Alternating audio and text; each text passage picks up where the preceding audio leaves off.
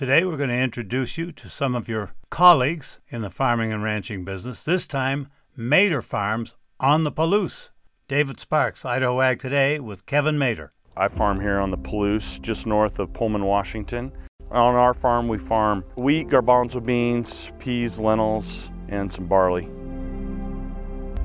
All of our ground is in the around the 20 inch rainfall, 20, 22 inch rainfall. Our winter wheat averages are, you know, in that 85 to 90 bushel an acre range. We're on the drier side this year. You know, it's been, I think we're sitting at a hair over 17 inches for the year. So, you know, that's a good three to five inches below, below normal on the moisture. And, and so that's definitely affected the yields this year. It was hot early in the spring. Thankfully, we got some cool weather. Really haven't had a lot of moisture since the end of April, so it's definitely affected things this year.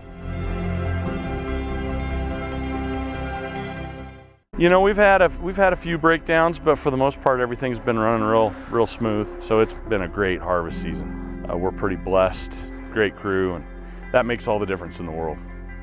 Along with a huge agricultural presence, the Palouse is home to two land grant universities University of Idaho in Moscow and Washington State University in Pullman, Washington.